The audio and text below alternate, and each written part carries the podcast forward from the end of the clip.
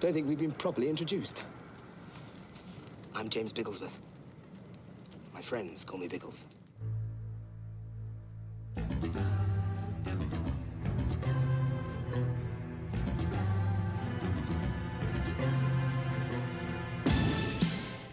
Hello, and welcome to Retrospection, a podcast about old films and TV shows. That's right, it's retro all over your face. My name's Colin, and quick, untie us before they realise you're not a god, you're just an American. And my name's Paul, and I've got a glitch with the mashed potatoes. In this episode, it's Chocks Away as we take flight with Biggles, Adventures in Time from 1986. Yeah, steady on, old boy. Um, before we talk about the film we're going to be discussing, we're going to talk about our Patreon page. So if you'd Oh, like oh, to... have we got one? We do, yeah. No one seems to know. I didn't know. So, if you'd like to help us maintain this incredibly high level of quality Yeah, all right. and keep our old episodes online, then you can actually sponsor us at patreon.com forward slash retrospection for as little as a dollar, which is like five pence in real money. What you mean pound? Yeah, it's a dollar, five pence in real money. That's what I'm. yes, absolutely. Is this confusing eh? you? No, no, no. I thought I was just trying to think of how you could get your cabbage and stuff it in the computer. But I'm obsessed with cabbages. do I, I do mention cabbages a lot, don't I? Surprisingly, for someone who's never even seen a vegetable. Oh, I've seen one. yeah, you observed them. From a distance, with a look of fear on your face. Well, you don't want to get too close. No, don't bring that near me. Ooh, oh, don't know what's living in it. Anyway, yeah, so for a dollar a month, you can help us, help you to entertain the world. Wow, pressure. All right. well, that's enough of the hard sell. Let's get back to the, today's film. Loosely based on Captain W. John's children's books called Biggles, which ran for 106 novels, and this year is the 50th anniversary of his death. But I just felt like the mood, as I usually do. Well, let's let's start with some fun facts, eh? There's a fun fact, and there's, there's some kind of event going on at the RAF Museum in London. To celebrate his death. No, he could hear okay. Are we going to start with those terrible jokes straight away? Absolutely, why wait? Wow, alright. this is going to be a long one. But the film takes a very different direction from the books. It does, and it, it, it wasn't going to originally, was it? No, it's supposed to be more like a Raiders of the Lost Ark type adventure. hmm a bit more traditional, wasn't it? Yeah, yeah, until uh, Back to the Future came out. So they inserted some time travel, didn't they? They did, they just eased it in there. Yeah. I would kind of have liked to have seen a Raiders of the Lost Ark style Biggles adventure. Yeah, I mean, you kind of get a tease of it at the end, don't you? Oh, yeah, yeah, the very, very end, yeah, hmm yeah. But we'll get there. Yeah, there's nothing like a tease at the end. Just the tip. Just the Uh, story of the film is a daring British World War One fighter pilot, James Biggles Bigglesworth, and 1980s low-level business executive Jim Ferguson discover that they can time travel to each other's eras. They try to stop the Germans from changing the outcome of World War One. Time travel to each other's eras. Yeah, it sounds painful, but it's not. It does. Yeah, it sounds a bit it sounds disgusting, to be honest. Yeah, there's a lot of goo involved. Ugh, goo. The film stars Neil Dixon as Biggles. hmm Alex Hyde White as Jim Ferguson, who is the son of Wilfred Hyde White. Yes, and who they appear together in uh, Buck Rogers in the 25th Century's second season, don't they? He doesn't look like his dad. He doesn't. He doesn't look or sound anything like his dad. And in some ways, I wish he did. Also stars Fiona Hutchison as Debbie Stevenson and Peter Cushing in his very last role as Air Commodore Colonel William Raymond. It was his very, very last role, wasn't it? Yeah, it was. Unless you count his brief appearance in the John Deacon video. Yeah, it's a weird. He just walks left to right, snapping his fingers, right? He does, and then he and then he says something at the end. Ah, I didn't manage to watch it all the way through. I just saw. You, cou- that. you couldn't get through it. Even though I like that song, the video's just terrible. yeah, it is awful. I did post it on our Facebook page if anyone wants to have a look. Okay. And it stars, well, I say stars, she features Francesca Gonchar as Marie. I know she said stars. Yeah. Whereas funny, 'cause an actress who has made a career out of playing French women, even though, yes, she's a woman, but she's not French. Well, when you find your niche, it's important to exploit it, I think. Now, the director of this is quite interesting. Did you look at his credits? Interestingly enough, he's the only person I don't have listed in my credit. So, what's tell me Oh. about the director? Well, the director, he, um, his name's his name was John Howe. He's still alive, actually. He's seventy six years old now, and he's uh, among his credits are countless episodes of Dempsey and Makepeace. Nice. Um, he directed a lot of Hammer House of Mystery and Suspense. Ah, interesting, because Hammer put up some of the money for this film. Ah, that makes a lot of sense actually, because he also directed Watcher in the Woods and the great Hammer classic Twins of Evil. Yeah, you used the word great in a very strange way, but okay. I'm sure it's a very good film. It is, and I'm sure we'll, we, we, we've actually talked about doing it, haven't we, for the podcast? Have we? You probably We will. have. You, you try and squeeze a Hammer film in every season. I try and squeeze a Hammer film in as much as I possibly can. Yeah. Music is by some bloke called Stanislas. Seru. Do you know how to pronounce his last name? I don't, but I just thought for a second you're just going to lead with that. Oh, music's by some bloke. Music's by, well, I don't know who he is, but it's, prefer- it's music's by Stanislas Serozwski. we'll go with It's that. nice. It's mean, I nice apo- to see we're as, we're as cutting edge as, uh, as we And I always are. apologise if that's pronounced incorrectly. You know he's listening. You know he's going to be offended. Well, going off the music, I assume he's deaf.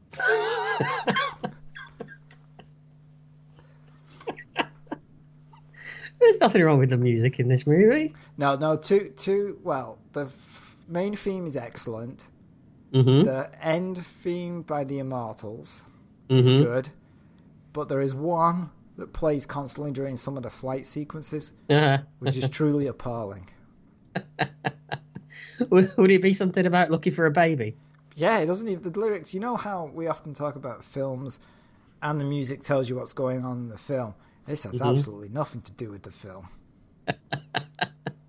Well, I'm sure we'll discuss it when we get there. Yeah, the those that track and the main theme are performed by John Anderson of Yes fame, hmm and then there are tracks by Deep Purple, Motley Crue during the actual film.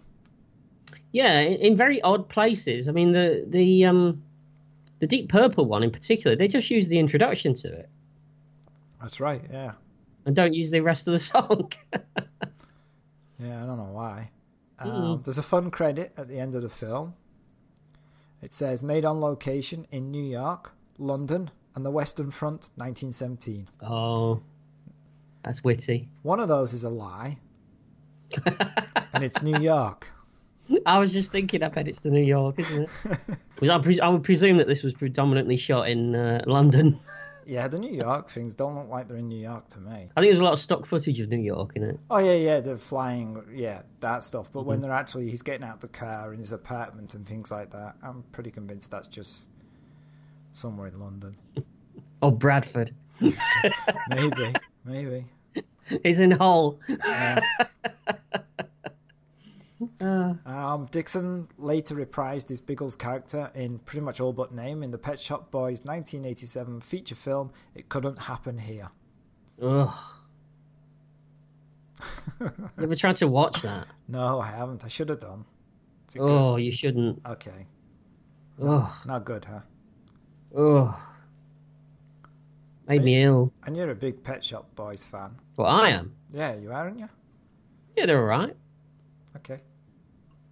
But it, it, that- that that movie is just oh, it's navel gazing for its own sake. Is it just about them? It's not about anything, Oh, as far as I could tell. Ugh. all right. Before we get into film, let's listen to the trailer.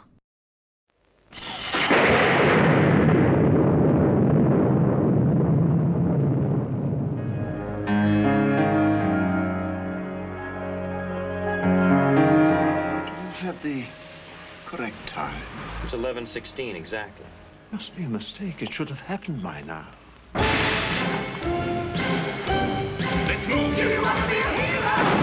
I'm James Bigglesworth. My friends call me Biggles. Jim Ferguson. Come on!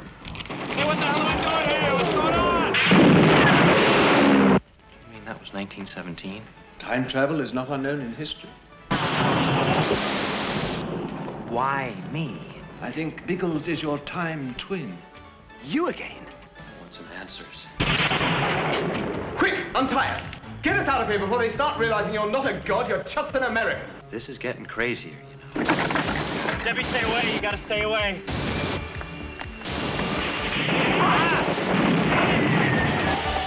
Come on, Ferguson. I told you. I keep going back to 1917.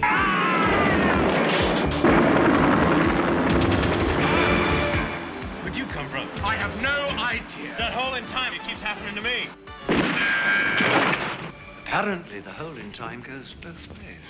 It opens when one or the other is in mortal danger.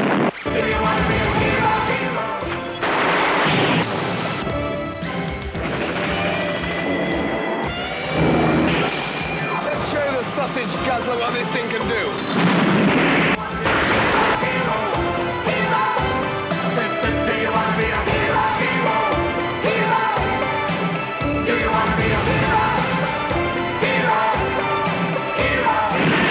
What do you say? Say, let's kick some ass.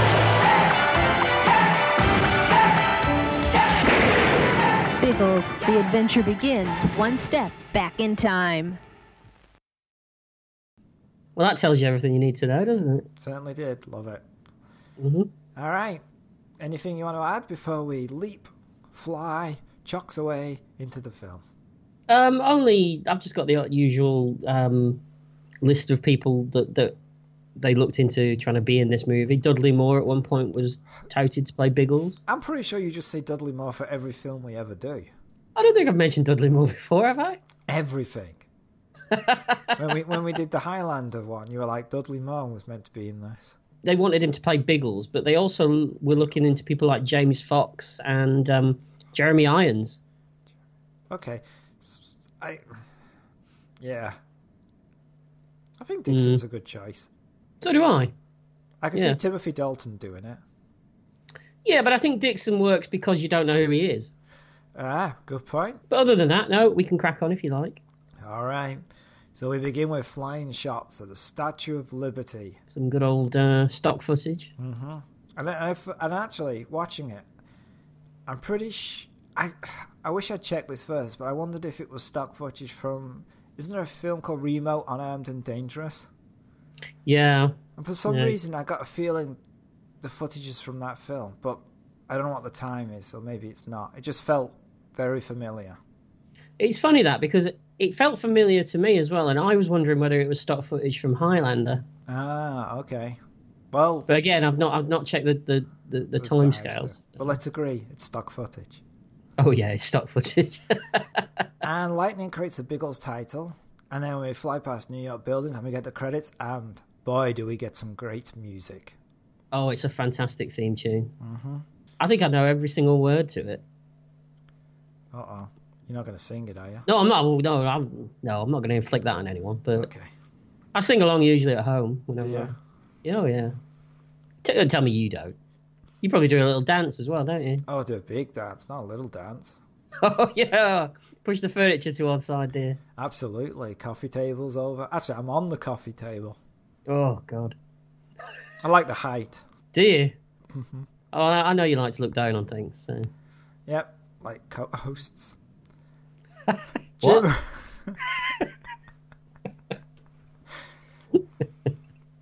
so Jim arrives home. hmm Uh, of course, Jim's our lead character, as I pointed out in the minutes. Jim Ferguson. Yes.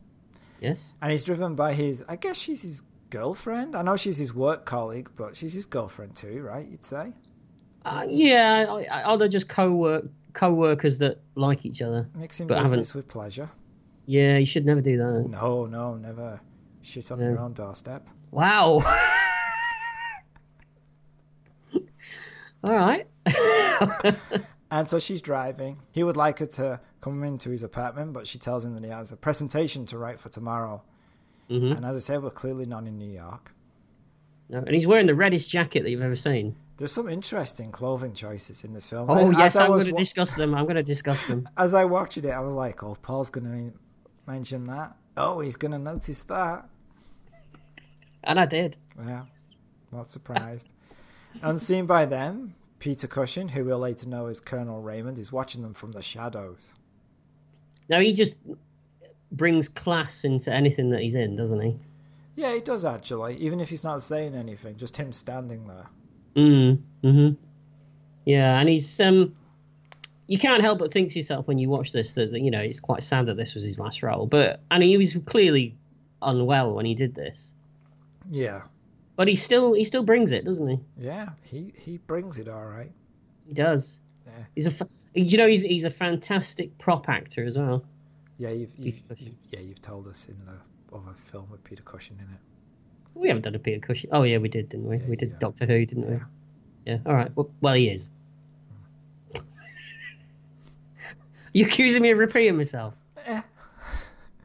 that was months ago. I can't remember that far back. I'll, I'll keep you on your toes. All right. Thank you. It's good that you're here. So, well, it is, it'll be just silence. It's me talking to myself. Yeah, saying stuff you said months ago.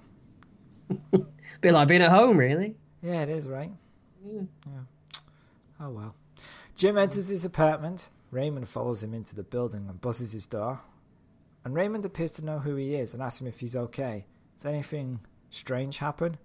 Now, Jim doesn't know what he's talking about, doesn't let him in. Enter. Why would you? Strange man asking you if you're okay. A strange man knocks on your door, asks if anything strange has happened to you, and then says, "Can I come in?" You're like, yeah, well, this is top of the list so far. Are you, are you sure nothing strange has happened to you? Now, what happens if Jim has said, yeah, come on in? Would Raymond's gone, um, oh, hold on. This is taking a turn. Yeah, this isn't right. you sure you want to ask a complete stranger, old guy, into you? Yeah. Oh, okay. Especially one that's got a, an ominous theme tune that appears whenever he appears. Right, that's true. He does. Yeah. So Raymond asks Jim for the time, and he remarks that oh, it should have happened by now. And Jim's really confused. He doesn't know what the guy's talking about, so he asks him to leave and just closes the door. At his age, he's probably talking about a bowel movement. Aren't we all? I'm the one right now. Oh, keep that camera upright. Jim sits down and starts to record his presentation on the biggest tape recorder I've ever seen. Do you know I wrote that down as well? Look at the size of that tape recorder. oddly, and this is something I've noticed in 80s films, Jim doesn't take his jacket off or his shoes. This is true. No, he doesn't, does he? No.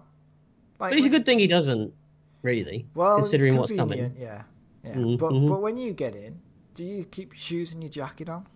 I'm lucky if I keep my pants on. Yeah, We're lucky you put them on before you went out in the first place, to be honest. Yeah, I'm not quite there yet. okay. A couple more years. All right. Something to look forward to for everybody. Oh, yeah. The neighbours are going to love it. So there's a crackle of lightning. Lights flash on and off in his apartment, and then Jim is suddenly standing in mud in the outside. He looks around. You can hear a sound getting louder.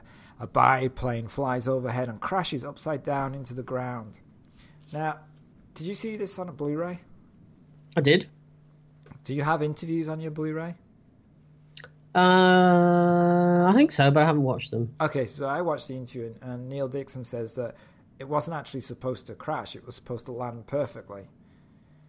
But Right. the biplane is attached to a crane and it flew over Neil and as it went past the, the cable snapped and the biplane crashed into the ground and it was the only one they had. so then they had to figure out how to get around it and they did it as like being that he'd actually crashed and helping him out. I did read that it that they they tried to make the plane i- in this bit as authentic looking as they possibly could And Ah, it looks pretty good. until it crashes. obviously. Well, I didn't even know it was on a crane until I saw the interview. You didn't?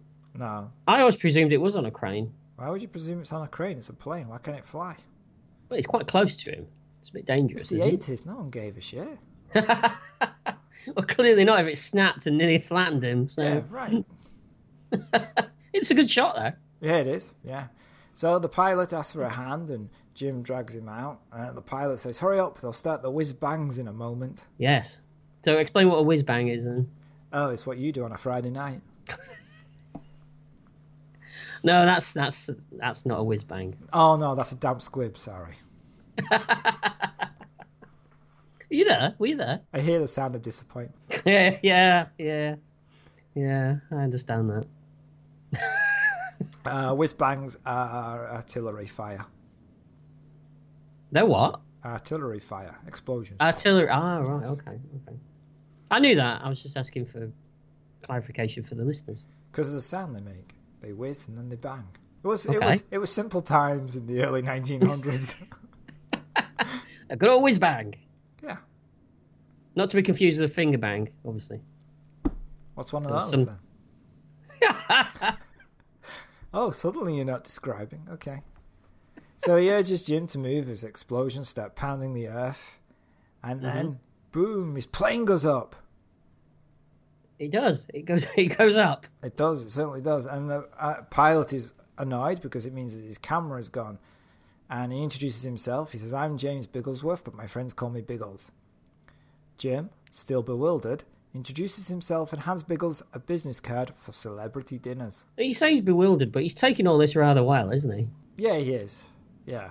I Yeah. mean, I guess. Although it he's- could he- just be that, that Al- Alex Hyde White's performance is a bit wooden. I think he's underplaying. That's what he's doing. He's, he's not going. You think- Oh, oh, oh, oh, what's going on? He's like, okay, this is strange, but I'm taking it in. You know, he's underplaying the moment. But he underplays the whole film, though, doesn't he?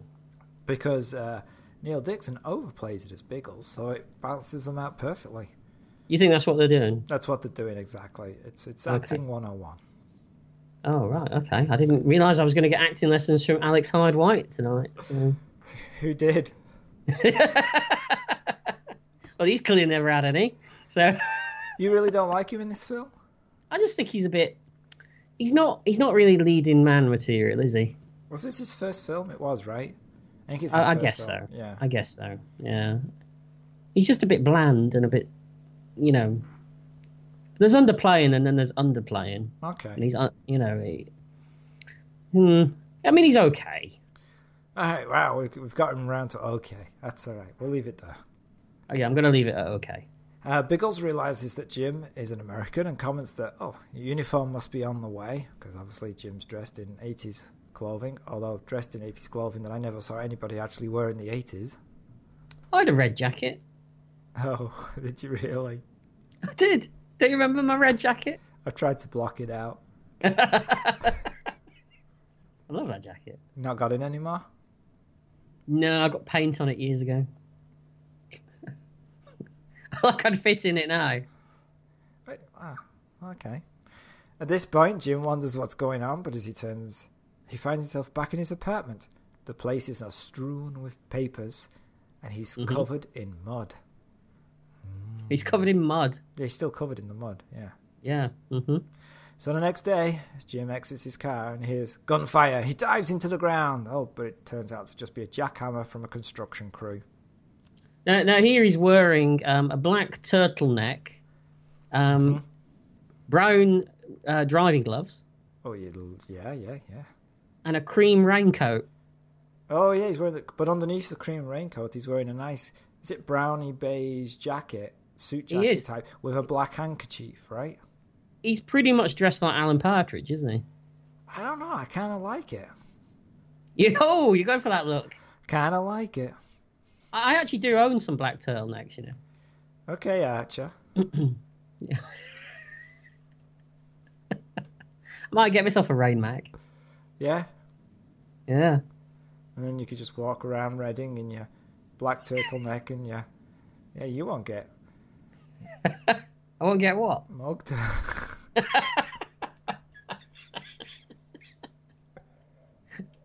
I think I'd look dapper. Dapper's the correct word. It is. Yeah. Uh, so he enters his workplace, and his co-workers start to complain about the photo for their promotional. It's a bit risque. So we should point out that um, Jim works, or he manages, not quite sure, a company called Celebrity Dinners that do TV dinners that are, are sponsored or have some connection to celebrities. Yeah, because there's cardboard cutouts of people like Arnold Schwarzenegger and um, uh, Clint Eastwood everywhere, isn't there? Yeah, it's a very, it's a very vague concept. I mean, do, do they have to pay for these to use these likenesses? You'd presume that they would. Yeah, right? These endorsements. It's going to cost a fortune to run this business. Absolutely. And TV dinners, 80s, weren't they like not a thing anymore by then? I, I, you know what? I don't think I've ever eaten a TV dinner. Funnily enough, Really? yeah. You mean really? Oh, you know, no, no, no reason. well, you, get, you don't get very big portions, do you? Oh, we could eat more than one, I suppose. Who'd do that? You'd never be off the crapper, would you? I suppose that. We could eat both while on the crapper, and it would solve that problem. One on each knee. Yeah. Yeah, it's not. Yeah, Well, you're having, you're having to think about it now, right? yeah. Staring wistfully off into the distance. Yeah. Hmm. So, one of his co-workers, Chuck, talks about his new project: a TV meal fronted by a starlet, each one with a different woman, and advertised on the Playboy channel. So Chuck's a bit of an idiot, right? Yeah, you see, he's played by William Hootkins, isn't he? Yeah. Am I supposed to know who that is? Oh, you certainly should. Why? He's in so many uh, movies from from. I hope you. I hope you're furiously IMDb because you know what my next question's going to be. Oh yeah, I'm, I'm uh, yeah. He's in so many, particularly movies from when we were kids. Okay.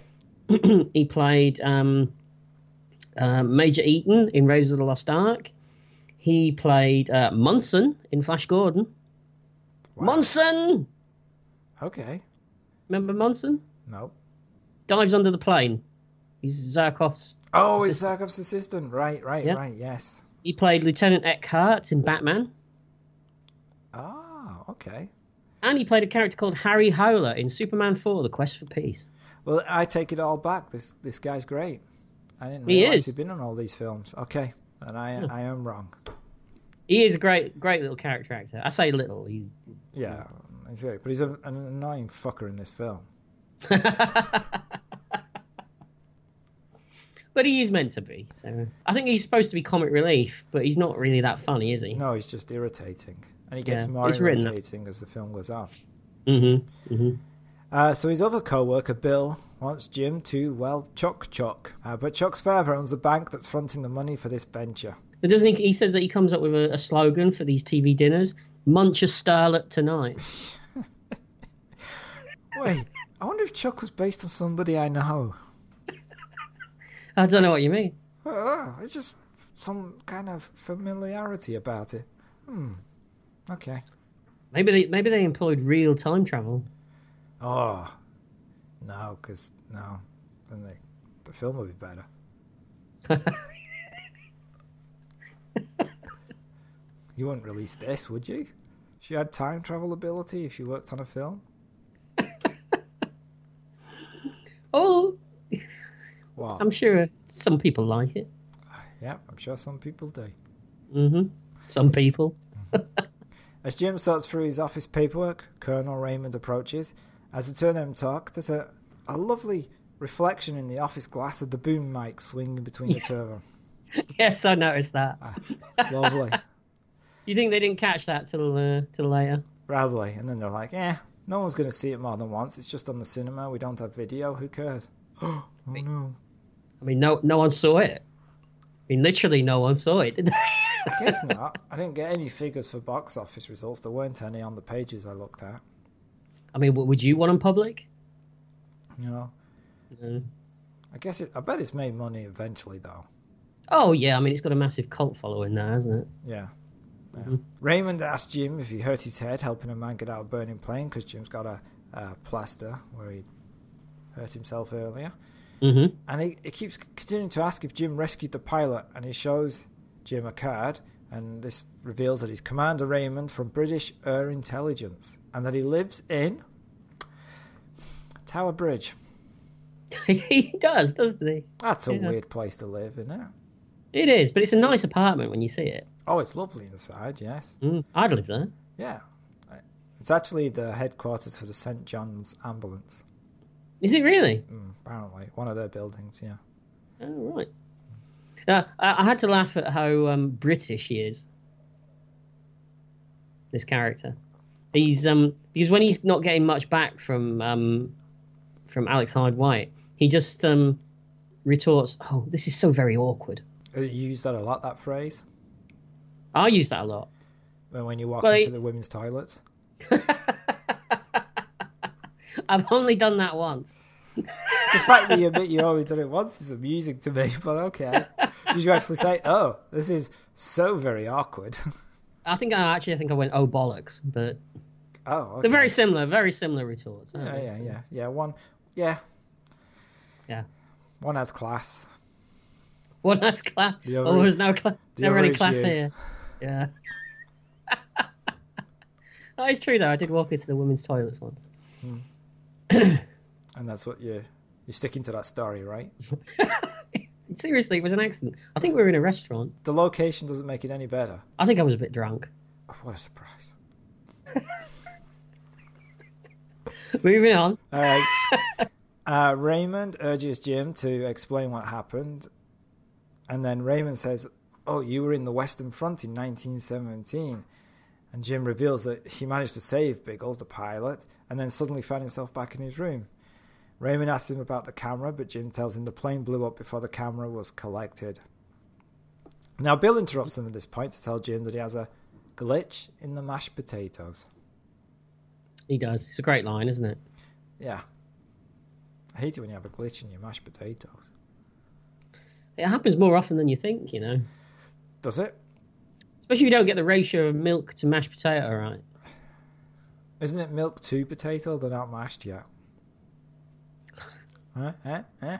Chef Woodward. Chef Woodward in town. See, we got it covered now. I, you know, I'll do the clothing, you do the food. okay. As long as it's like mashed potatoes and doesn't move above that level, we're okay. and and you don't move above 80s fashion, we've got it. That's all you need. Yeah, in life. It is. Should be a motto. I've lived my whole life by that creed. Ma- mashed potatoes and 80s clothes. Absolutely. Jim asks him to wait and demands to know from Raymond what the hell is going on. Raymond tells him something else will happen and that Jim should meet him in London. And then Raymond leaves. Mm-hmm. Now we move later, and Jim is at the celebrity dinner presentation, which, come on, it looks lame, right? What's with the jungle theme? Yeah, there's like a um, a, someone swinging on a vine or something, isn't there? Above a a, a, Yeah. a pond. And there's plants and trees everywhere. What's that got to do with TV dinners Ah, or celebrities? Yeah, I don't know.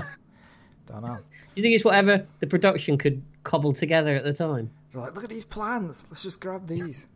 I think that's Right. probably what it is. Doesn't yeah. New York have plants? I don't know. Just do it. Did you notice that the shot before we cut into the um, into the in, inside of the building? It's that uh, usual spinning shot of New York. I mean, that that nothing says jet set more than that, does it? That's what I see every time I leave for work in the morning. I thought it's usually what you see when you pass out, isn't it? That is true. um, so Debbie tells him that the buyer from National Market has arrived at the presentation. This woman's very sniffy about Jim's product.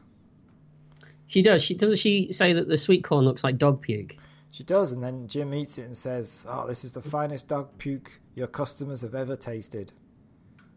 That's what you got. You got to do. You got to. You got to own it. You got to own it. You got to sell it, hmm even if it is TV dinners. Way after TV dinners were a thing. Or dog puke. Oh, dog puke. Dog puke's always a thing. It is in your life, I would imagine. Well, let's just clarify that I have a dog, otherwise that Yeah, sounds yes. very weird. Regular listeners will know that you've got a dog. Okay. Uh, as he samples the delightful cuisine, he's engulfed Mm-hmm. in the blue light and he throws himself behind a board. And then the next second, he's sitting in a biplane. He is. Biggles clambers up and is surprised to see him. "Y- You're assigned to the wrong plane. This is a one way mission. But then he says, "Oh, just, just we're going on this secret mission, but just sit in the back with, with the big gun. You know, I'll trust you." Bloke I've just met. Yeah, it's, that's well, that's the thing. He's probably thinking, ah, I need a hand. I don't know who this guy is, so if he dies, I'm not going to be too upset. He- oh, that's very, that's very dark. Yeah, so that's why he brings him along. He just tells him Okay. to put a helmet on and they take off. Right. Okay. Okay. Meanwhile, across enemy lines, a German pilot called Erich von Stuhlheim climbs into his plane. He places a metal helmet and a visor on, which I'm convinced does not help you when you're flying a biplane. Ah, no, you say this, but didn't the Red Baron actually do something like this? No. Are you sure? I'm sure I read somewhere that he he, he would wear a metal helmet. I, I find that very surprising because one of the things you need when flying a biplane is vision of everything around you. I could uh, also be confusing actual history with my uh, Warlord Big Book of Action Big Book Force of War. figures. Action Force figures. Is it- is that was it Baron Iron Blood by any chance? Are you confusing Manfred von Richthofen with Baron Iron Blood? Isn't that a thing? That's a thing, isn't it? No. Because No. that's why they, they constantly have to look around. That's why they wore silk scarves. Oh, go on, tell me. Well, one, it's cold, where the, at the altitude they're flying at, hmm but also because they keep turning around all the time to make sure there's no one behind them or coming from above or below. The clothing would wear away the skin until it was bleeding around the neck, so they wore s- silk scarves so the neck was soothed and not hurt by the constant turning. Because you have to keep twisting around and looking. Oh, I never knew that. Oh, there you go. Edu- educational and comedic. One or the other. You choose which one happens. you don't get both. A bit, a bit like those '80s choose your own adventures. Yeah, except there's no cheating in this. You can't flip through the page and go, oh shit, I'm dead. Go back. Uh, I think our one would be more. Oh, if you want humour, t- turn to page 80, and then you turn to page 80, and there isn't a page 80. It's been ripped out. It's been ripped out. Go back to page 60. yeah.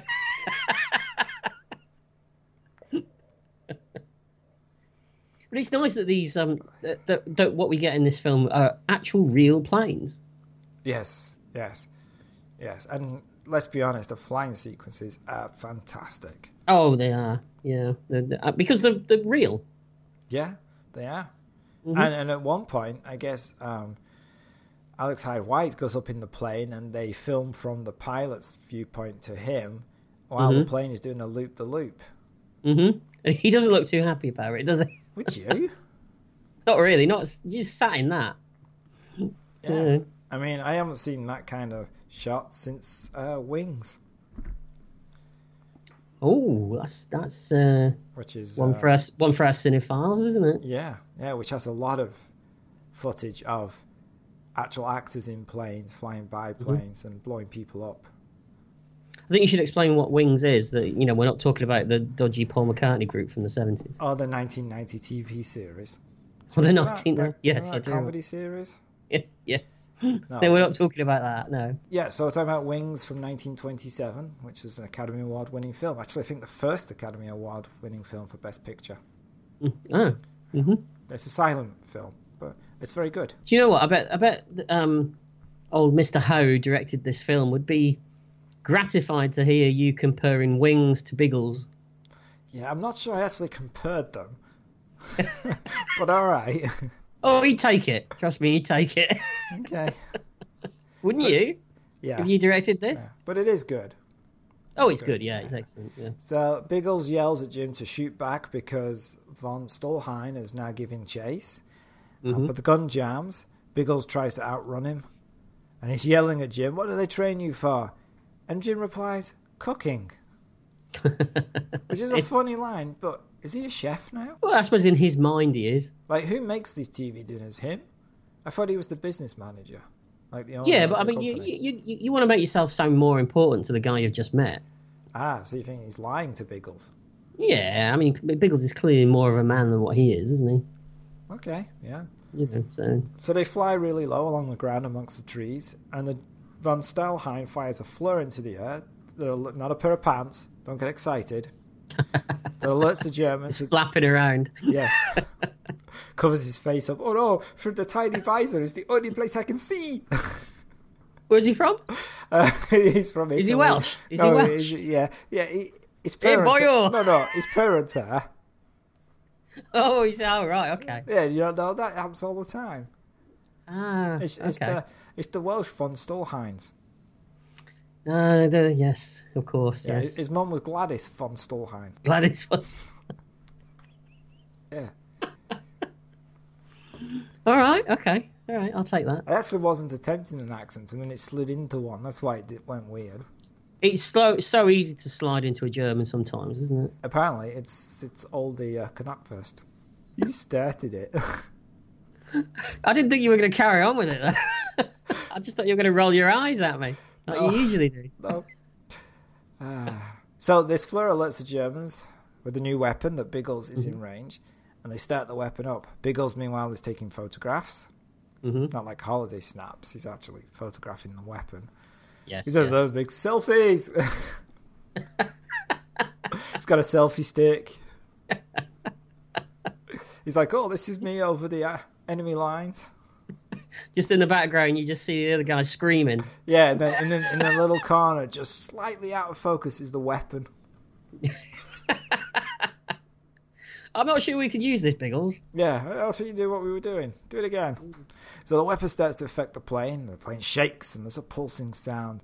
Biggles tries more at altitude and manages to pull out of range, but the cameras come loose. Biggles tells Jim to take the controls so he can reach it. But as soon as Jim takes over, because he's a chef, business manager, he's not a pilot, he loses control. And then we, we, we get some nice shots. This is where we get shots of Alex Hyde White in the plane as it loops over. Mm-hmm. Very good. Biggles grabs the camera and takes over the controls, and he lands the plane back at the airfield. Now, this German secret weapon. Mm-hmm. They're a bit hazy in what it can do, aren't they? Well, it uses sound Mm. to It- shake aircraft. Yeah, Later on, it becomes more impressive, it does, and then goes back to just shaking aircraft. but it also only has a certain range. You can fly over it. Oh, yeah, yeah, and does, and I'm sure at the end, not to not to spoil things, they literally fly right up to it, don't they? Ah, but in a modern. Uh, in a, in Oh, a- you think yeah, that matters, do- ah, right. absolutely, yeah, yeah. okay, all right, okay, I'll take that. It's just, it's just at one point it's it's just making a plane wobble a bit, and then later it's burning people's faces off. So Yeah, it's got a like a, a medium setting and a high setting. It's like oh, a is that what it microwave. is? It's like a microwave. It literally is like a microwave. Yes. Yeah. He had it on. Oh, you know, get ten those more mi- minutes. It's not done yet. Yeah, you know, you get those microwaves that have those presets like popcorn, pizza. right. Yes. Yeah. Yeah. You think that's what they were going for? They had it set on popcorn, and then later on they put it to pizza. It's unusual for Germans, isn't it? I mean, they're usually so efficient. Yeah, yeah. Or maybe the s- weapon was made somewhere else, and they're just using it. Could be. Could 'Cause be. let's be honest, it is strange how they suddenly have this technology. It's it's very strange. And also, if they have this technology, and Raymond says he has this could change the course of World War One from what we know, how did they get this technology in the first place? That's suddenly changing the course of World War One from what we know. That that's the whole thing with time travel, isn't it? It's a paradox. Yeah, but this is a weird paradox because it's already happened. They've already lost World War One, so why is him going back? Why does he have to go back? because he always went back. So they always would have lost World War One regardless, So because they've- he always he always went back. Okay, so they've always had this modern, like seems modern, with ceramic tiles and all sorts. Yeah. of technology. So this stuff in the past with Biggles and with the American guy always happened. And if it doesn't happen, then the Germans will win World War One.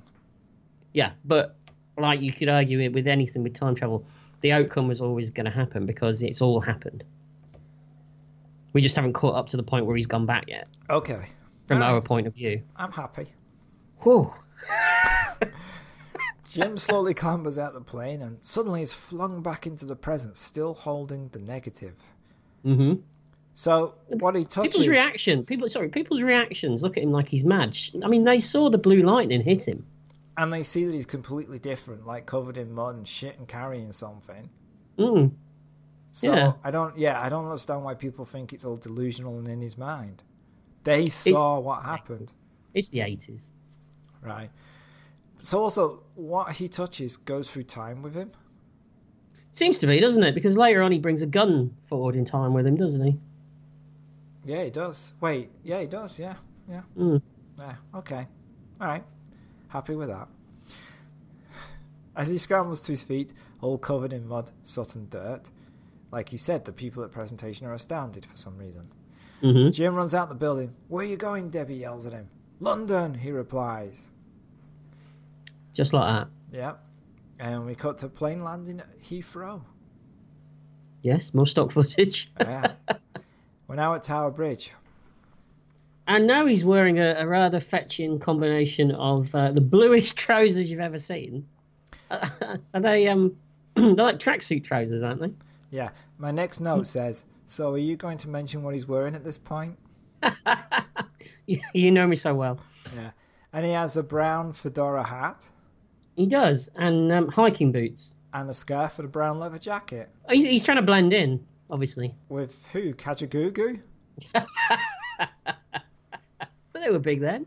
Yeah, I It'd guess have been all so. right. All right. Well, they, well, they they blend in with um, some punks that are walking around, don't they? That's true. That's true. So he knocks on the door of Tower Bridge, and he enters. And he goes past Victorian flywheel and machinery, which are turning. Mhm. Not sure why, because the bridge isn't going up. Mm-hmm. Don't question it. Okay. He climbs a ladder. How does he know where he's going? Yeah, that's true. I mean, all he's got is a card, isn't it? Yeah, I'd be stood there going, "The hell? Who lives here? What? Where am I supposed to go? Hello." It'd be an hour of the film just me wandering around going, "Hello, anybody here?" So he he goes up a ladder and he knocks on a door, and Raymond asks him to come in. And it's a cozy room filled with material from World War One. Yeah, and a bird. A crow, right, or a raven, or something. Of that Yeah. nature. yeah, Does does he just keep it on that perch for the whole time? yeah. That's not much fun for the bird, is it? No, I mean later on, you get you, as he's talking, you see the bird shit on the floor. Had he seen the film? He's making a dirty protest, is he? Yeah, maybe he doesn't paid enough. Yeah, he's, he's gonna have words with that agent. Yeah. Mm. So Jimmy's angry. He demands that Raymond stop what's going on. I- He has a business to run. People depend on him. Raymond asks him not to shout. Mhm. Jim asks, "Why did you pick me?" And Raymond points out that he didn't. He explains that the pilot is Biggles, and he has a team called Ginger, Algie, and Bertie. The most British names you could ever hear. Yes, yes. Raymond gives the card that Jim gave to Biggles. He explains that Jim is time traveling to 1917, but he doesn't know why. And he says that Biggles is Jim's time twin. when he says it, the music the music goes. Woo! And like the he says, I I don't know what's going on. Oh, by the way, you're his time twin. It's like, oh, so you do know what's going on there, yeah, but you just don't Well, know you- the details. How do you figure all this out? he just pulled the phrase "time twin" out of his ass, did he? Yeah. I'm sorry, you're making this up as you go along, aren't you? And he's like, no, no, no, no. Jim asks if he has anything stronger than tea, hmm because you would at this point, right? Oh God, yeah. So Jim hands over the negative that he took from the biplane.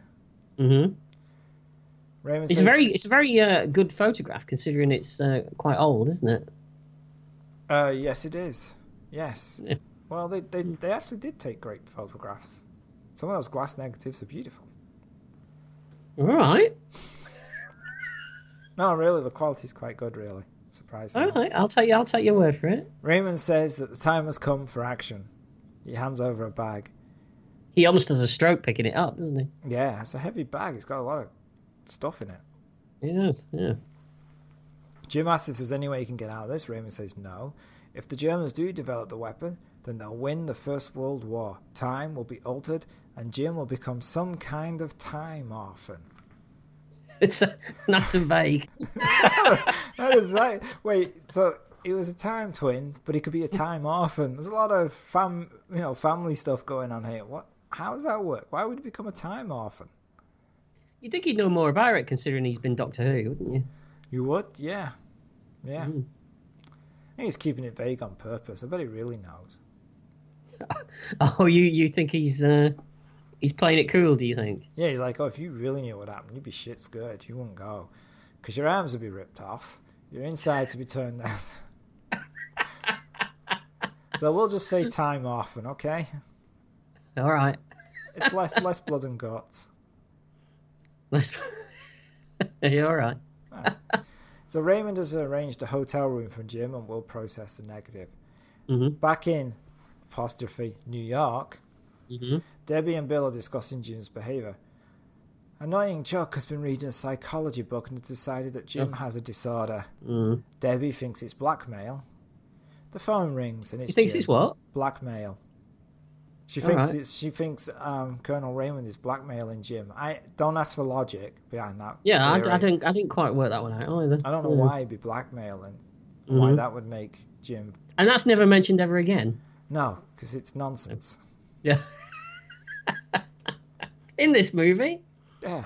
Debbie wants to know what's going on, Mhm. and that she wants to come over to London and see him. But Jim says no, he can handle it, and he'll be back. And he hangs up. Chuck spouts some nonsense about psychology, and Debbie tells him that I'm going to London. Chuck and Bill want to go with her, but she says no. But she takes Chuck anyway, doesn't she? She does. Um, And as he's leaving, he tells him to. He tells the other guy to keep a tight asshole. yeah, I think it's because he's he's he's indicating that he's very uh, uptight. You think that's what it is, do you? Well, that's what, yeah, yeah. But, but in fairness, Debbie has to take Chuck. She's stuck either way because if she leaves Chuck in charge of the company, there won't be a company when she comes back. Yes. well, they've eaten all the TV dinners, wouldn't yeah, right. So she's screwed either way. they? Hmm. Mm. Uh, Just talking about this actress, she's a bit wooden, isn't she? I. There seems to be a lot of IKEA going on in your theory of this film. But she's a whole new level of wooden. She's Like, not. She's is not. She, is she more wooden than Alex Hyde Wright. Oh, Right, absolutely. right. Yeah. Yeah. Oh, okay. So, so there's levels of woodenness in this film. There- yes. There's there's um there's teak and balsa. Okay, who's who? Well, he's teak, obviously. She's balsa. But surely balsa is less wooden than teak. Yeah. So mo flimsy, more flimsy. Ah, but but teak is more wooden than balsa, so isn't it the other way around? Yes. All right. Okay. If, if you like. I do. I mean, it was just an offhand joke, but you know, you don't have to. but, Yeah. Okay. Although all We have right. to examine them now and, Yeah. pull them Oh God, don't apart. do that. and and rearrange it and put it all back together and you know. So, welcome to the final episode of uh, retrospection. Back in London, there's a thunderstorm, and every time lightning crackles, Jim panics. Well, you would, wouldn't you? Yeah, you would. You'd Goes- be looking for that blue lightning every two seconds, wouldn't you? Yeah, yeah. He goes through the bag that's full of World War One equipment, and then falls asleep in a chair dressed in a World War One uniform with a gun and a dagger. And then a cleaning lady enters, and as Jim is startled, she says, "Oh, I'm sorry, sir. I didn't see you there. I'll come back later." And then she leaves, laughing hysterically. You know that this woman's seen worse in her time, don't you? Probably a London hotel in the eighties. Yeah. Yeah, she's probably more used to seeing a, a guy hogtied in the bath naked with a cucumber up his ass. That was very specific. Was this from a It personal was. experience? It was oh, a bit specific, wasn't it? that's where you've seen a vegetable. Well, I wouldn't have seen it, would I? Well, yeah, because you'd have to put it there. Who said Who said I'd have to put it there? Me just then. Yeah, you, I, yeah. I, I, ca- I don't think I could reach round. Who said you're putting it in yourself? That's what I'm saying. I wouldn't put it in myself. So you put it in someone else. Is what you're saying you did. Uh, what? I, no, hang on.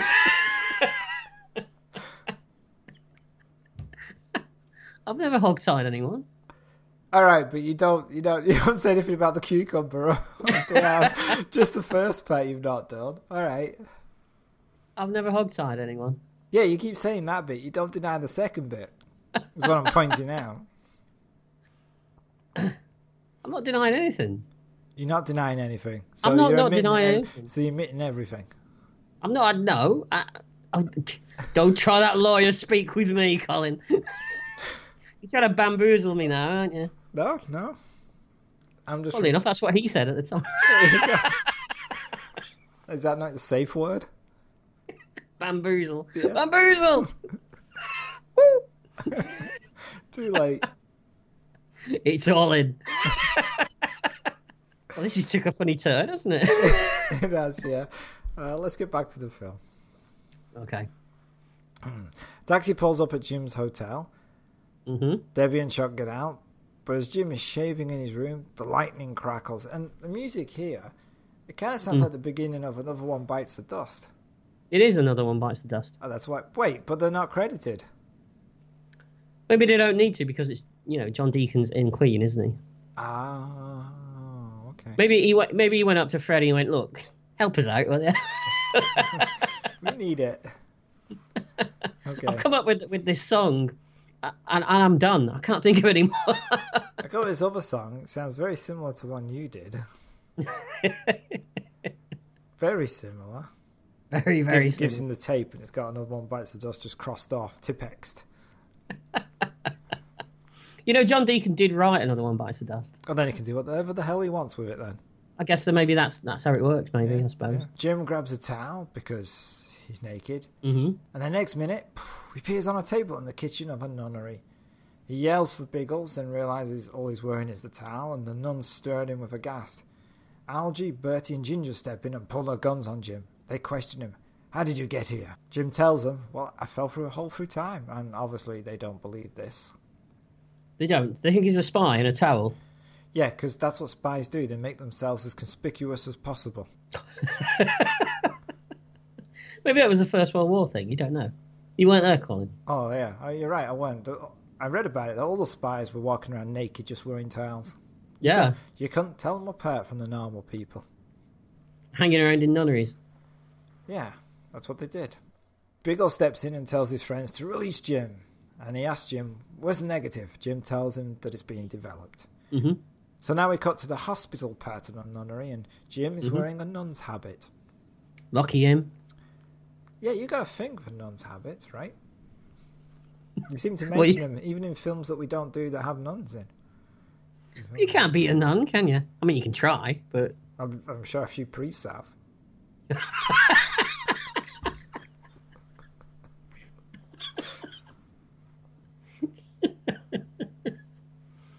there's just something about a nun, isn't there? I mean, who doesn't like a nun? All right. Is that it? Biggle sees a nun called Marie, played by Francesca Ganshaw. Reel it in, Colin. Reel it in. Now it's obvious they have a past, and and Ginger explains this to Jim. He says that Biggles and Marie met back in 1916. She was a German spy who tricked Biggles into carrying messages over enemy lines, but she fell in love with him and double-crossed her own side. Now both sides want her for the firing squad. I bet they do. He says, "Don't worry, Biggles won't be taken in twice." She reveals to Biggles that she has maps of caves that lead to. Okay, do you know what the name of this French place is? Did you ever figure it out? I didn't. It sounds No. like Banfleur. I'm pretty, Banfleur. I'm pretty sure it's not, but I could never. When everyone, anyone said it, I was like, "Oh, I should try it." There's no subtitles on my copy of the film, so I was like, No, uh, no, yeah. It, again, though, it, it is all a bit hello, hello-ish, isn't it? yeah." So we'll just call it, and we'll move on. All right. Nobody knows. I, wa- I, wa- I was waiting for it to say, "Listen very carefully." I shall say this only once. You do realize that was a different character. No, I know, but I'm saying hello, hello. Yeah. I do know that she played the maid. Yeah. didn't she? No, waitress. Same thing, isn't it? Maids all maids all over the world are turning off the podcast. Have we, have we- have we got a big, a big maid following, have we? Yeah. Well, I suppose if I you're mean, a waitress, though, when- you'd, when- you'd be when I happy say- to be called a maid, wouldn't you? When I say huge, I mean there's only one. She's huge. And I can't say stuff. That's a good 1970s joke. It is, it is, and that, in some ways, that's where we live. Yeah, with, without the racism. but funnily enough, with the flurs. Yeah. Hmm. Nobody knows what the weapon is, but they've seen what it can do, and she tells him to trust her. Don't become a nun yet, Biggle says. She tells him they must hurry. hmm Outside, Germans are approaching the nunnery. Bertie says they must have known about the place all along. They've been betrayed. Now they all look at Marie, but she sa- shakes her head. hmm They can't fight because of all the civilians in the nunnery, so they surrender and they're taken away. Yeah, doesn't he say, "Oh, we can't make a scrap of it in here, boys"? Yes, he does. Yeah. So Captain Stolheim. you could just call him her flick.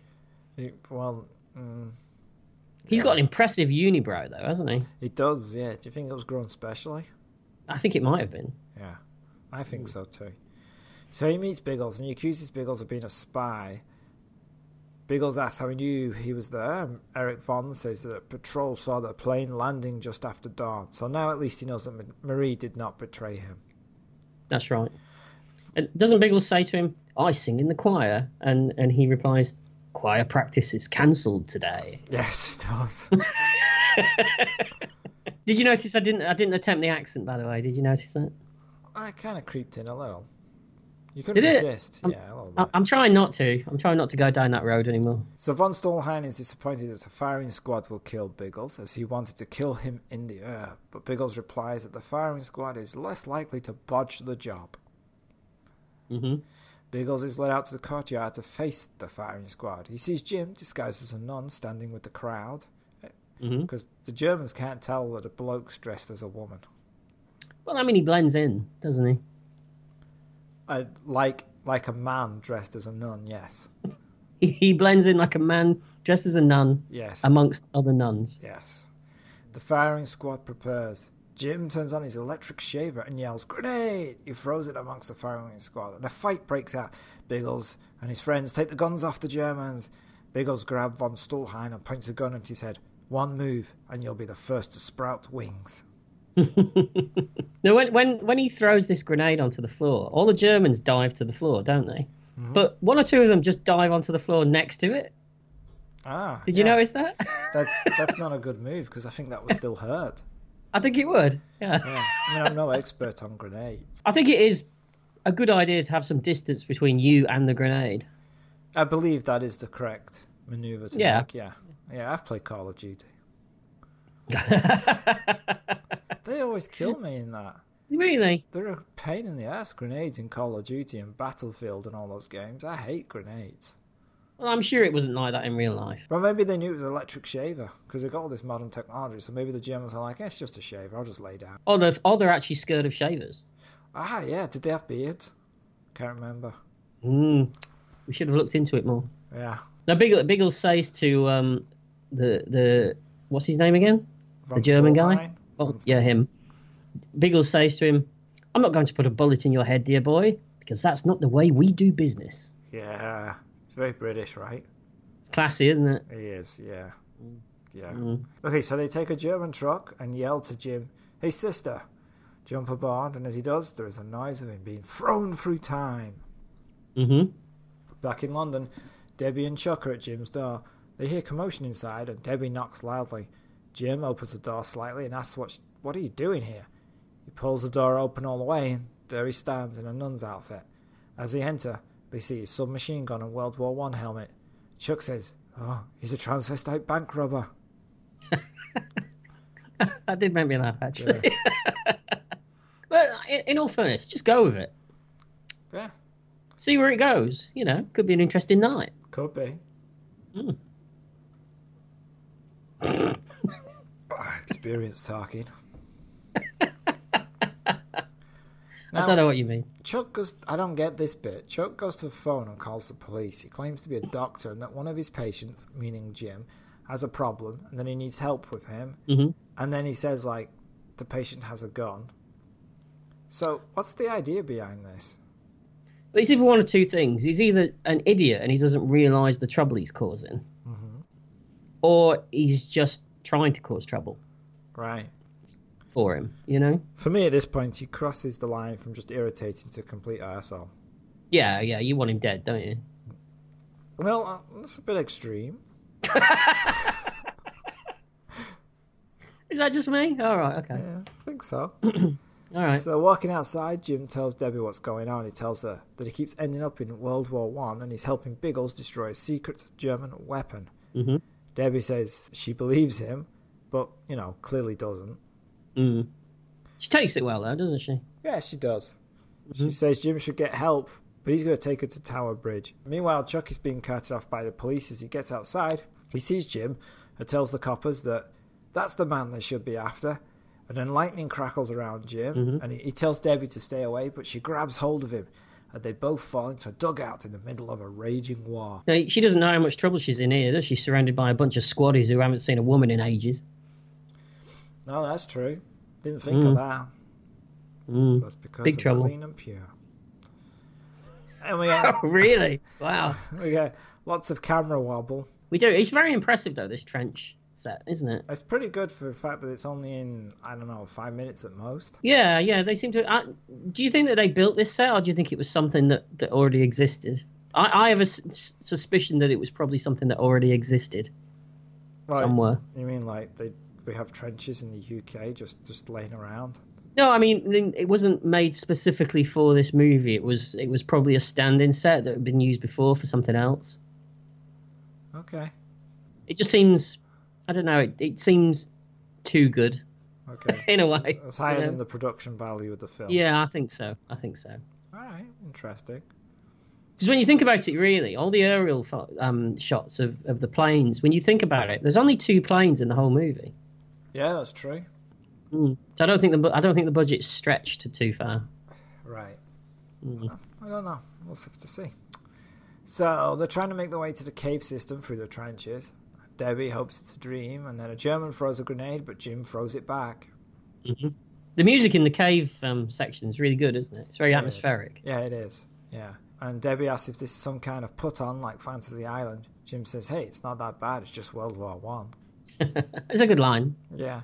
And Debbie's a little annoying in this section, I find, because too much screaming. Mm-hmm. Mm-hmm. So they make their way through the cave system, avoiding rock falls and skeletons. Yeah, where does the skeleton come from? It just falls on her from nowhere.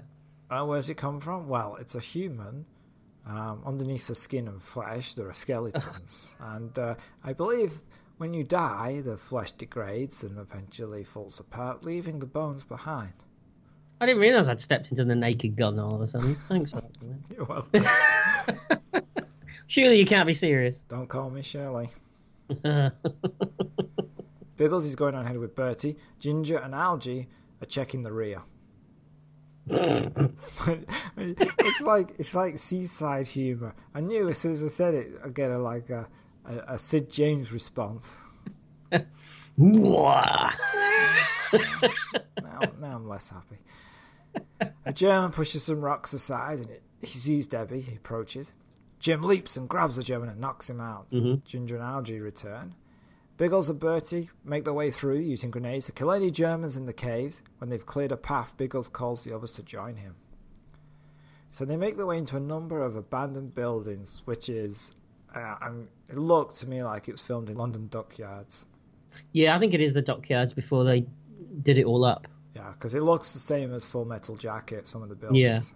I think it is actually. I think it is the same place as Full Oh, it Metal looks Jacket. like yeah. it. Th- So they see something that looks like an igloo. Nobody knows what it is. So they take a look, ar- and around they see mannequins dressed in uniforms. Jim knocks on the igloo and says, "Hmm, these tiles are ceramic, made to withstand a lot of heat." And a klaxon starts. They hide and see a truck approaching with German soldiers sitting on the back. The Germans are dressed in special suits. They put up more dummies. Biggles determines that they're about to test a weapon. Another horn sounds, and the Germans scarper. What does it mean? asks Jim. No, we shouldn't be here, says Biggles. They make their way to the igloo, but the Germans stop them. They're surrounded. They throw down their guns. Yes, and, and then um, the the lead German, who's very angry, isn't he? He's a very angry German. Mm-hmm. Gets on the phone and calls um, uh, the the what's his name again? Von Stuhlheim. I can't remember that guy's name every time. Yeah, Well, but he answers it straight away. What was he doing? Just standing by the phone waiting for a call.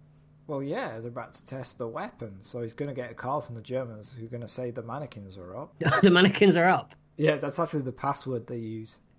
the mannequins are up and the sky is grey. Gotcha. Are they American? No, no, no. It's just, it's just this. Uh, again, while his mum, Gladys von Stolheim, was from Oh, God, here we Wales, his dad was from Texas, but had travelled around a bit.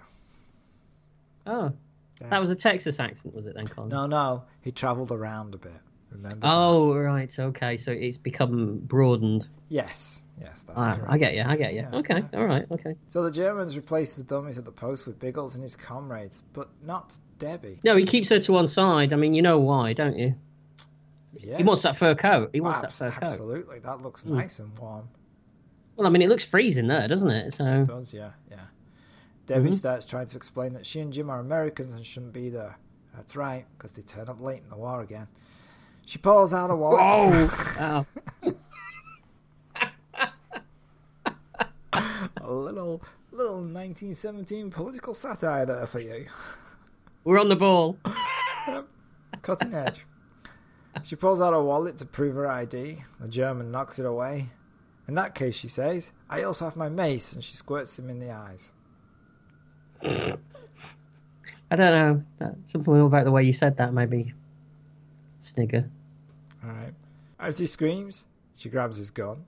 When the German's distracted, the others start to fight, but another klaxon sounds, and the Germans make a run for the igloo. Biggles and his friends stop them. A humming sound appears. They enter the igloo and shut the door. Through the glass, they see the German officer screaming. Everything turns into negative, and then the humming does. stops. A green light comes on, and they leave the igloo. The German is nothing but bits and pieces of burnt ash. Yeah, is it- they pull one of his arms off, don't they? They do, yeah. Jim touches one of the cannons. It just breaks apart. Debbie makes her way to one of the dead Germans, and for some reason, only known to her, she sticks her hand in his eye, and then is horrified when it comes away oozing with blood and gore. Uh, yeah, what does she expect to happen? Yeah, what, what, why does she stick her hand in his face? I don't know. I never did quite work that one out. And then, and, It's a good effect, though, isn't it? It's quite, it's quite nasty. yeah, it is. Yeah, I didn't like it as a kid, I have to say. I you saw didn't it. like face gore as a kid. No, I was. Uh, it was the. eye- I don't like eyeball stuff. Oh, Not a big fan of eyeball Not a stuff. big fan of eyeballs. Okay, all right, it's fine. Biggle says they've perfected a bloody sound weapon. He, he delivers these lines really well, doesn't Yeah, he? he does. As they leave, they're pinned down by a German sniper. Biggles orders Jim and Debbie to stay while they clear the area of German soldiers. But as they're off doing that, Germans approach Jim and Debbie. Jim opens fire, but suddenly he's back in modern London and is shooting at coppers. No, there was no lightning at this this transition, was there? That was for audience effect to make it like sudden Mm-hmm. and for us to go, whoa! Mm. I think the lightning would have been. Uh, they could have done it afterwards though, like had a few flecks just disappearing Yeah. as he was firing. But uh, Maybe the lightning budget uh, was out at this point. oh, you reckon? Yeah, Hey. we've shot we've shot the lightning budget in the first half of the film. so that's it. We're done Okay, Yeah, we're done. maybe. Uh, so now he tells Debbie to try and ditch the coppers, and her plan appears to sit in a barrel. It must have taken some work to get in that by herself. Yeah. Well, why? She just climbed in and sat in it. Have you ever tried to get in a bin? It's not easy. I bow down to your uh, knowledge of this. I'm afraid. I have Trust never. me, it's not easy. Not Okay. easy. All right. Jim runs and a helicopter tracks him down, and they tell him through the PA system that they'll shoot if he doesn't stop running. But he keeps running, and then they shout, "No, don't move! Yeah. No, look, I mean it! No, We're serious oh, come now. on, please! The the boss is watching me, please!" Suddenly he's grabbed. Biggles has been propelled into modern England. He fires. Now a- this is this is a stroke of genius bringing Biggles into the into the modern era. Oh, you like this? I do like this. Yeah. Yeah, it does an it's an it's a twist, right? It's a nice twist. Mhm. If Biggles fires a flare gun at the helicopter, which sends it spiraling away. No, in all fairness, I mean it was pretty lucky. I mean it could have exploded the thing. I could, I could, yeah. Really So- lucky. So they make their way across rooftops, jumping from building to building.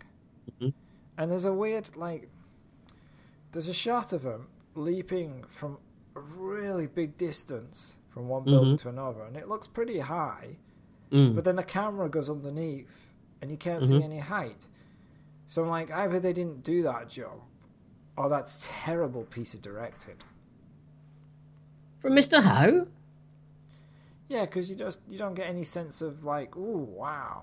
You you ju- you're about to when you start to jump, you're like, ooh, but then it comes underneath, and you're like, eh, okay, They probably just didn't do the jump. I guess so. But it's the second time I've seen that terrible piece of directing.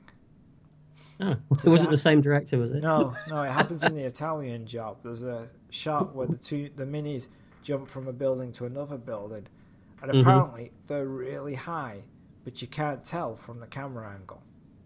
Mm. So that is just bad Yeah. bad choices. Mm. Yeah. Uh, so they're jumping over rooftops, and then they meet a like, someone with a ladder, and he says, "Like, mind if I borrow your ladder, sir?" And he says, Certainly, mate. And they slide down the ladder to the ground. There, in reality, the bloke would say, "Bugger off, you fucking asshole."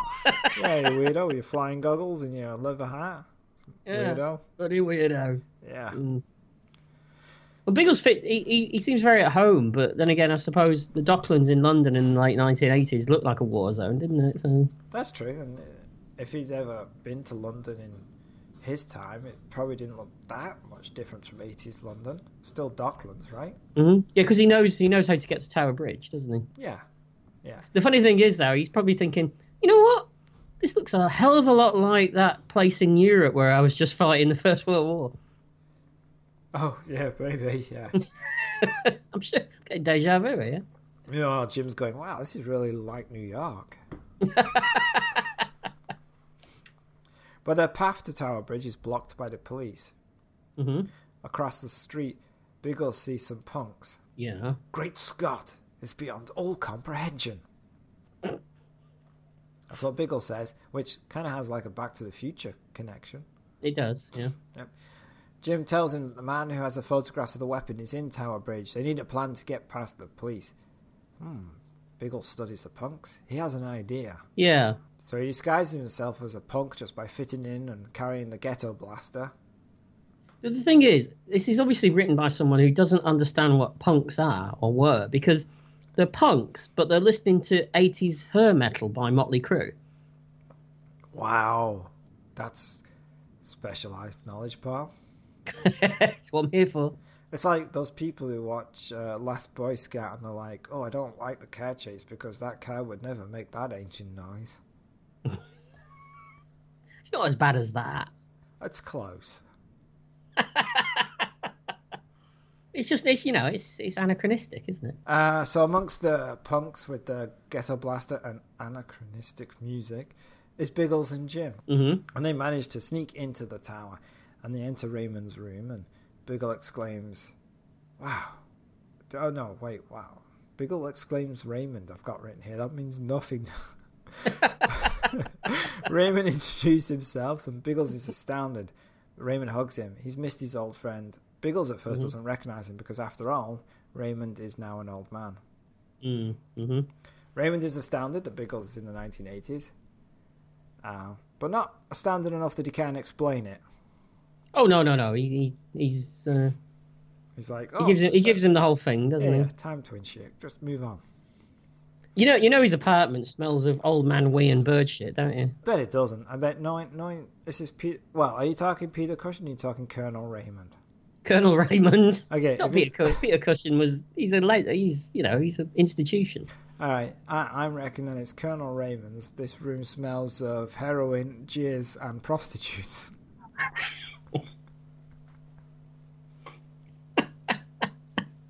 Male or female prostitutes? Both. Both. Wow. All right. no wonder he doesn't look well. Hey, he's just knackered. yeah, yeah. He looks like he's in his eighties. He's really twenty four. Yeah. Come on, okay. if, if you lived in Tower London, you'd be like, hey, I live in Tower Bridge. You want to come back to my place? Everyone's going to say yes. There's no one who's going to say no. Do you want to come and look at my helmet? He gets home, literally pulls out a helmet. There you go. Look. You probably would, right? Yeah. Oh yeah. He's polishing it. You want to polish my helmet? I have a policeman's helmet. You want to see that?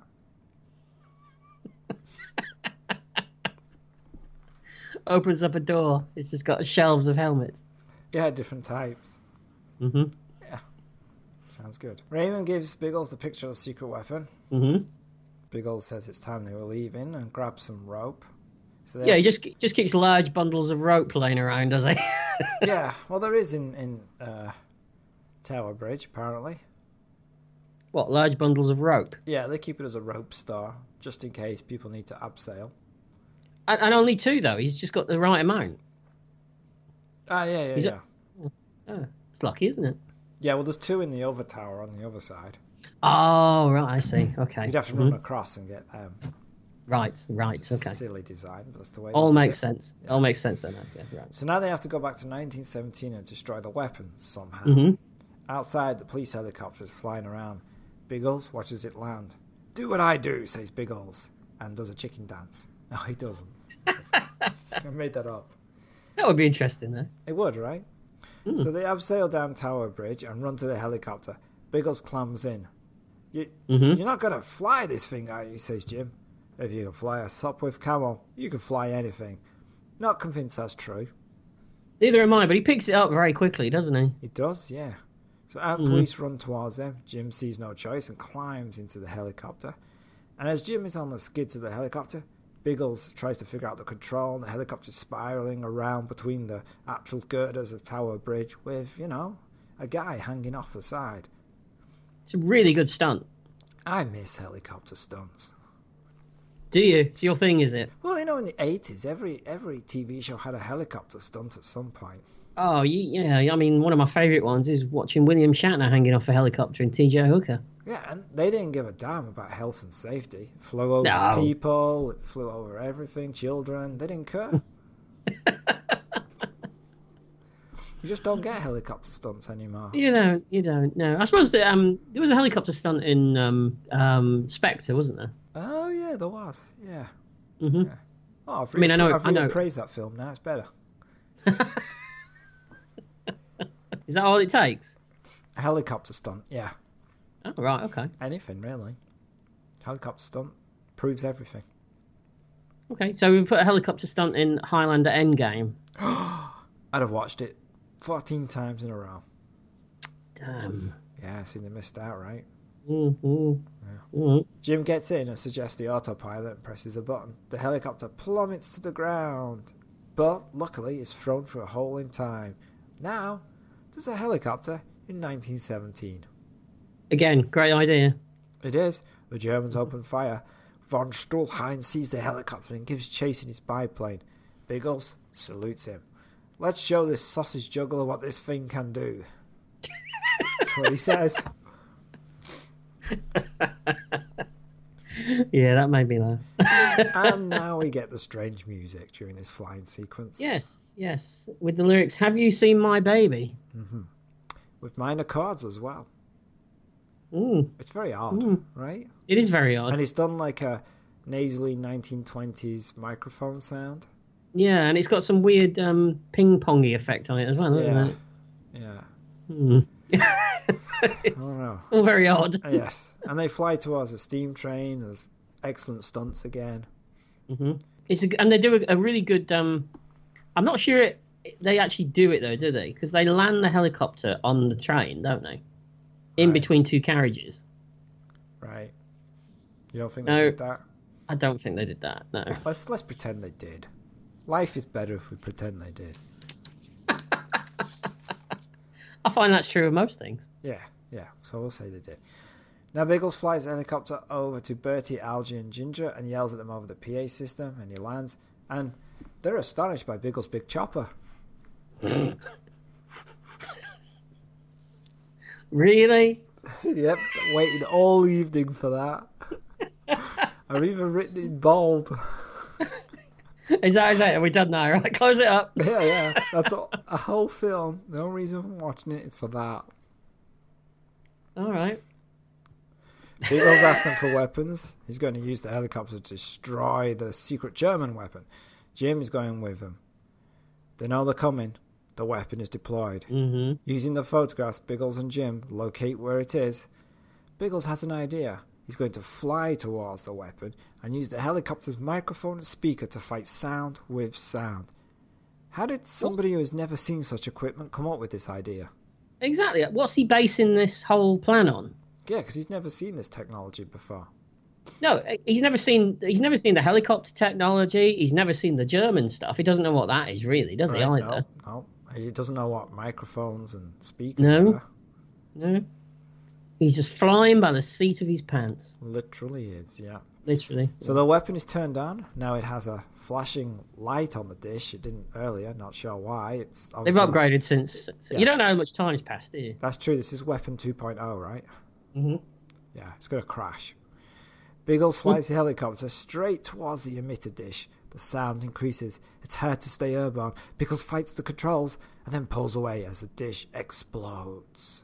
Because yeah, the this bit, sound this bit, yeah, this bit nearly gave me epilepsy. did it because lots of flashing. Lots of flashing, yeah. Because the sound is picked up by the microphone and then emitted by the speaker of the helicopter back towards the dish.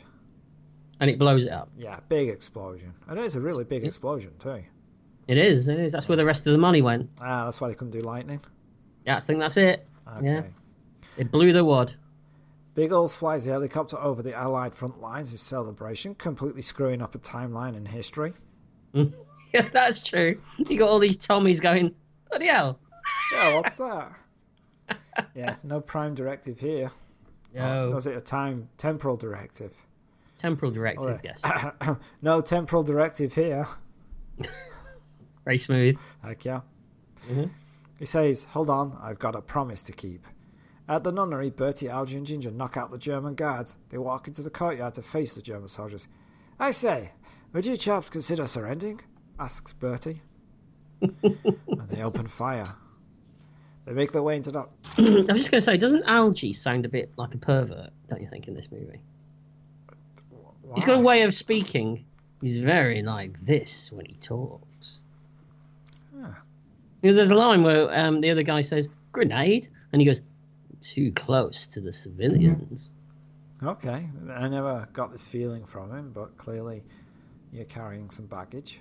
Yeah, he's just. That's It's a okay. cucumber. It's a cucumber.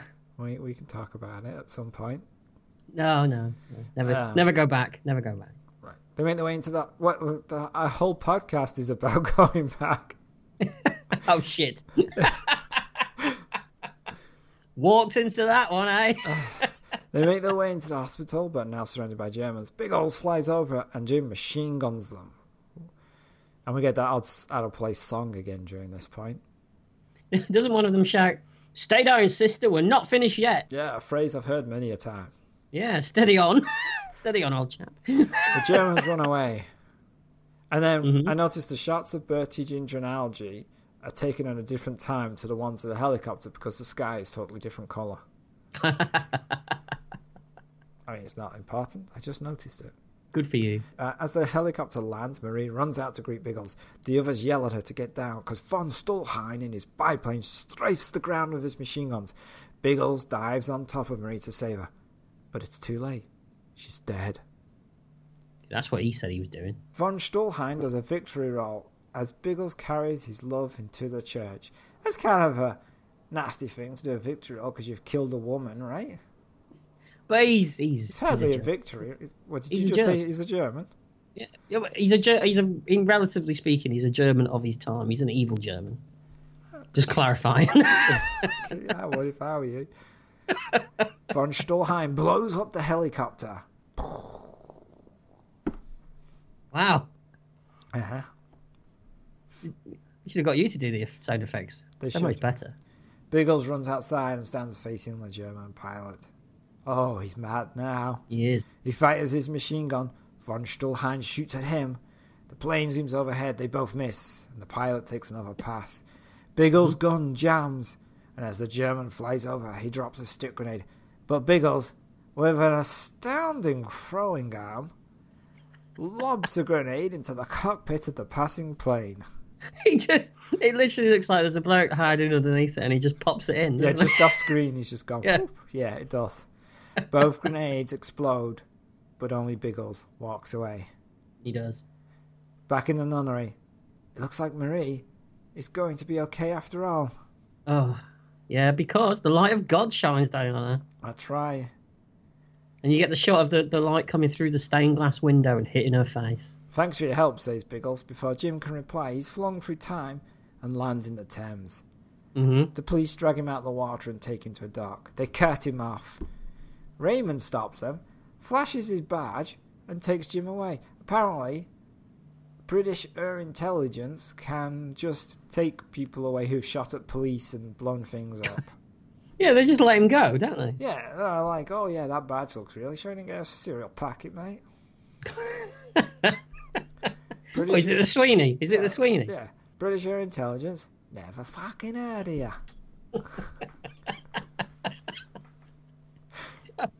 But it's more like, all right, Governor, sorry. Yeah, Off weird. you go then. Yeah, it's, it's a bit strange, but you know, it's a film, so what you gonna do? It's a film. Yeah. I think, I think that should be your new catchphrase. Yeah. Well, it's a film. Well, what you gonna do? Put it on a t-shirt. Jim asks Raymond if Biggles made it through the war. Turns out he did. Jim asks, "Is Biggles still alive?" Raymond says he doesn't know.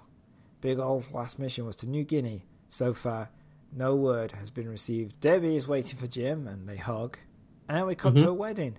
Jim is marrying Debbie. Why is Chuck at fast- the wedding?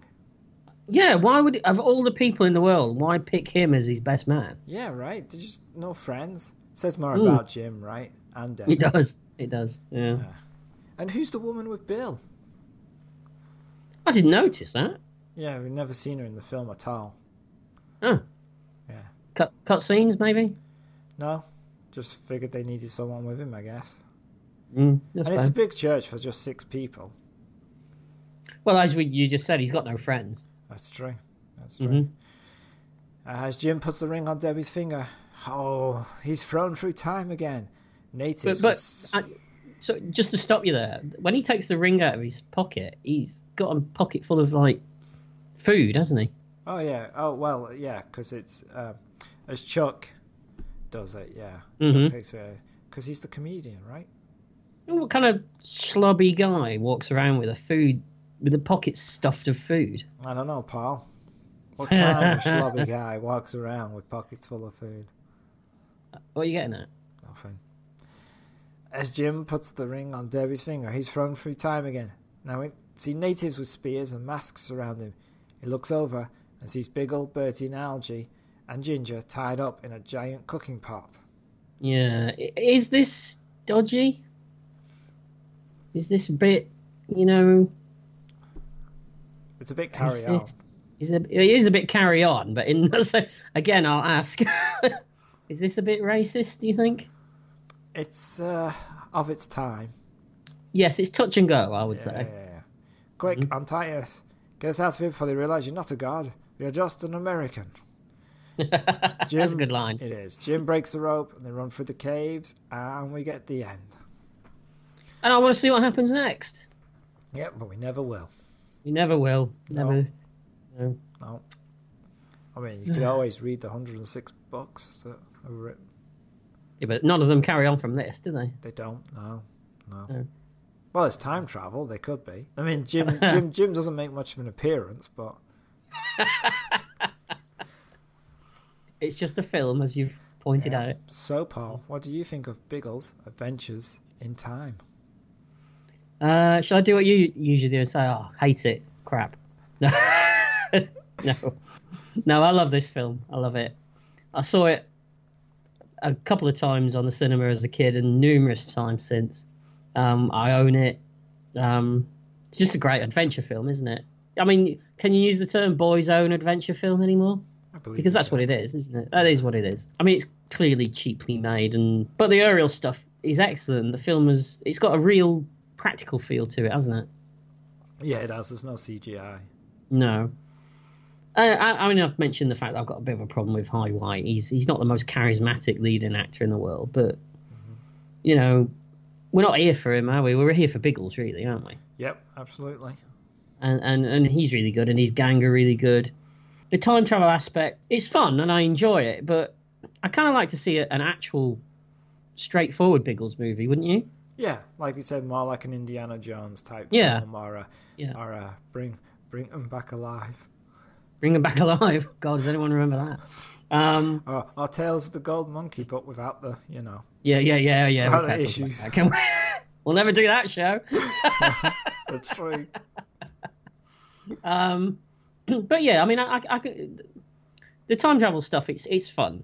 right. It's fun. But yeah, it's just a great cheesy '80s uh, adventure film, and uh, it's a massive, massive hit for me. This film always Wow. has been. wow. Okay. What about you? Hate it. no. I've already done that one. no, yeah, that's true. Love this film. I own it twice on Blu-ray I wouldn't go that far. because I, I picked up the British edition because Mm-hmm. there wasn't one over here, and then later on they brought one out over here that has a couple Mm-hmm. of interviews and stuff on it. So I bought that one as well. hmm Yeah. Uh, yes, you pretty much said everything. It's a it's a fun film. It's funny sometimes I get annoyed by the uh, "Have you seen my baby?" music, and then other times I hardly notice it. It doesn't bother me. Mm-hmm. So I don't know. Uh, I find Biggles, f- uh, the actor Neil Dixon, to be great as Biggles. I think he personifies the character very well. I'm not too concerned about Alex High White's lack of acting ability that you seem to fixate on. Mm-hmm. So it doesn't really concern me that much. Like you said, it's Biggles' film, not his. To me, anyway. What do you think? Just just as an aside, because we always do this kind of thing. What would you say? Um, do you think of, of Dixon as Bond? Do you think he could have been up there? Ooh, I guess he could be. Yeah. I mean, Mm. I I thought of Timothy Dalton playing Biggles, so why couldn't it Mhm. be the other way around? Yeah. Yeah, I could see it. I could Yeah, I see can see it. that. Yeah, I get annoyed by Chalk. He's an annoying character. I know he's supposed to be, but it, there's a there's a line I find in films where a character can be annoying to those people in the film, but Mhm. then if they cross over the line where they become annoying to the audience, like me, then I have trouble with. And he comes very close to becoming irritating. We, we've we've done this before, haven't we? We've had this. I seem to remember you telling me this before with something else that we've Okay, covered. all right. So yeah, Francesca Gonchar, fantastic. hmm Um, so for me, it's an even massiver hit. Massiver. wow. yeah, it's a big hit for me as well. Excellent. Yeah, There first we go. Biggles invention in time. Autocrap, auto great. That, that, that was an hour of us fan wanking over uh, Big Lots. Yeah, pretty much. So what are we doing next time? Yeah, and our next podcast, we're going to be doing Under Siege. Oh, I'm looking forward to this. Seriously? I, I sold that line, didn't I? Yeah, that's pretty good. Very convincing. Yeah, It's as convincing as Alex Hyde White in Biggles. it was that good. It's actually um, a listener request, isn't it? Yeah, it Under is. Siege. That's true. It is. See, we did do them occasionally. Occasionally, yeah. So, uh, join us in our next podcast for the fantastic Steven Seagal film, Under Siege. And if you would like to suggest a film, then you can send us an email at retrospection at email.com. You can also find us on Twitter at retrospecky, and you can find us on Facebook as well. You can also check out our Spotify playlist that contains all the themes and uh, songs from the films and TV shows that we've reviewed. And also, if you would, if you can, you would like to subscribe to the podcast or at least pay some money so that it keeps Paul out of therapy, then you can donate a dollar a month through patreon.com forward slash retrospection. Thank you very much for downloading and listening. We really appreciate it. Until next time, goodbye. Bye.